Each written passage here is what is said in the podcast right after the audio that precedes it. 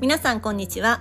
会社員生活15年以上なる私が会社員として機嫌よく生き抜くコツやビジネス日々感じていることをお伝えしたいと思います。皆さんいかがお過ごしでしょうか？ここ数日一気に寒くなりましたね。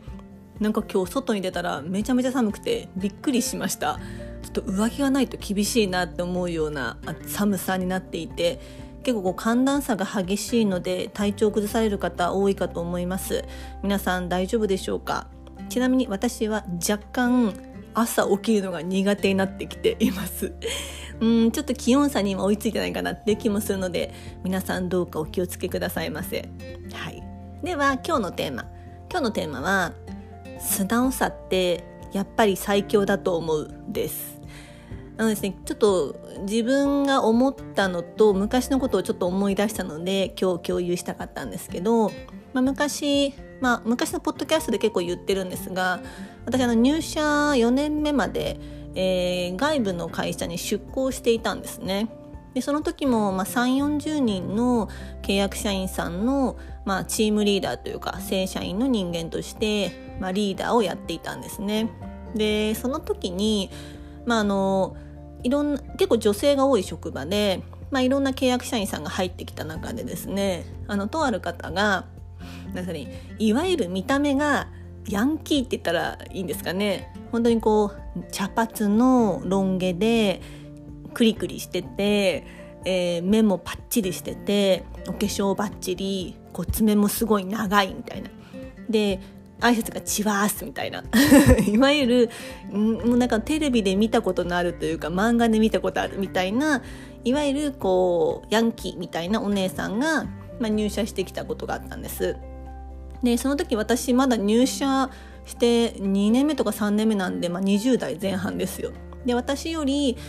確か34個年上だった方だと思うんですね。でその方がま入社した時に、まあ、自分はずっとアルバイトしかしたことがなくて、まあ、こういうちゃんと会した会社に入ったの初めてなんでいろいろ教えてくださいっていうふうに、まあ、おっしゃった方なんですね。でも最初から「ああ丸花さん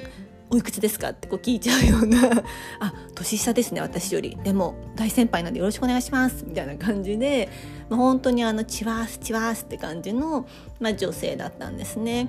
で、まあ、やっぱりその初めて事務職をするのが初めてっておっしゃっていて私がやってた仕事は結構個人情報を扱う仕事だったので結構紙でやってたんですけど、まあ、紙とか全然なくしちゃいけない重要書類だったんですね。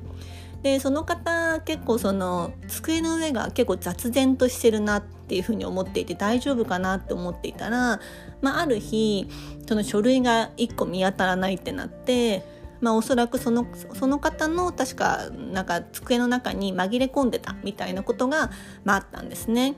で その方が、まあ、自分のミスだと分かったんで「まあ、ほんとすいません」って言って、まあ、私も結構ちょっと前から雑然としたのは気になったのでじゃあ〇〇さんと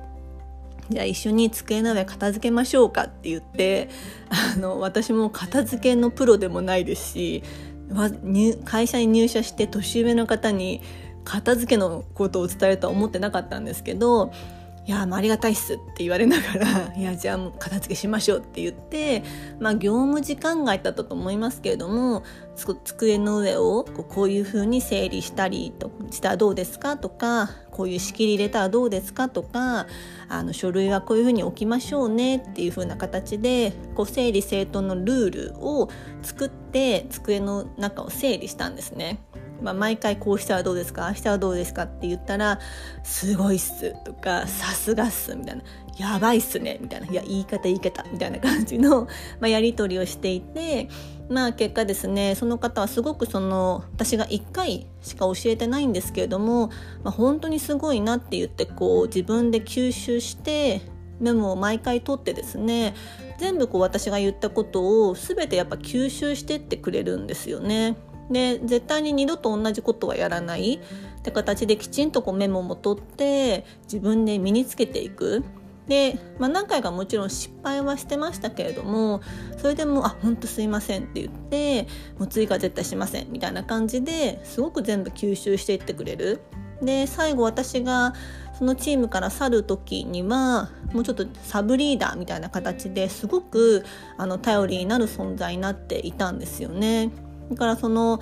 見た目がどんだけヤンキーであってもそうやってすごく素直であの全部吸収してってくれる。でやっぱりその方を見てるとうんやっぱり素直さって最強だなっていうふうに改めて思いました。で自分自身はやっぱり会社員生活15年以上続けてきている中でやっぱりいろいろこう知ってってしまうとなかなかこう素直になれない部分ってやっぱりあったりもするんですけどうんやっぱり自分のこと振り返ってもやっぱりこう素直なそういうヤンキーのお姉さん見ててもうん素直さってやっぱり最強だなって思って今日お伝えしたいなって思いました。いかがだったでしょうか？今日のテーマは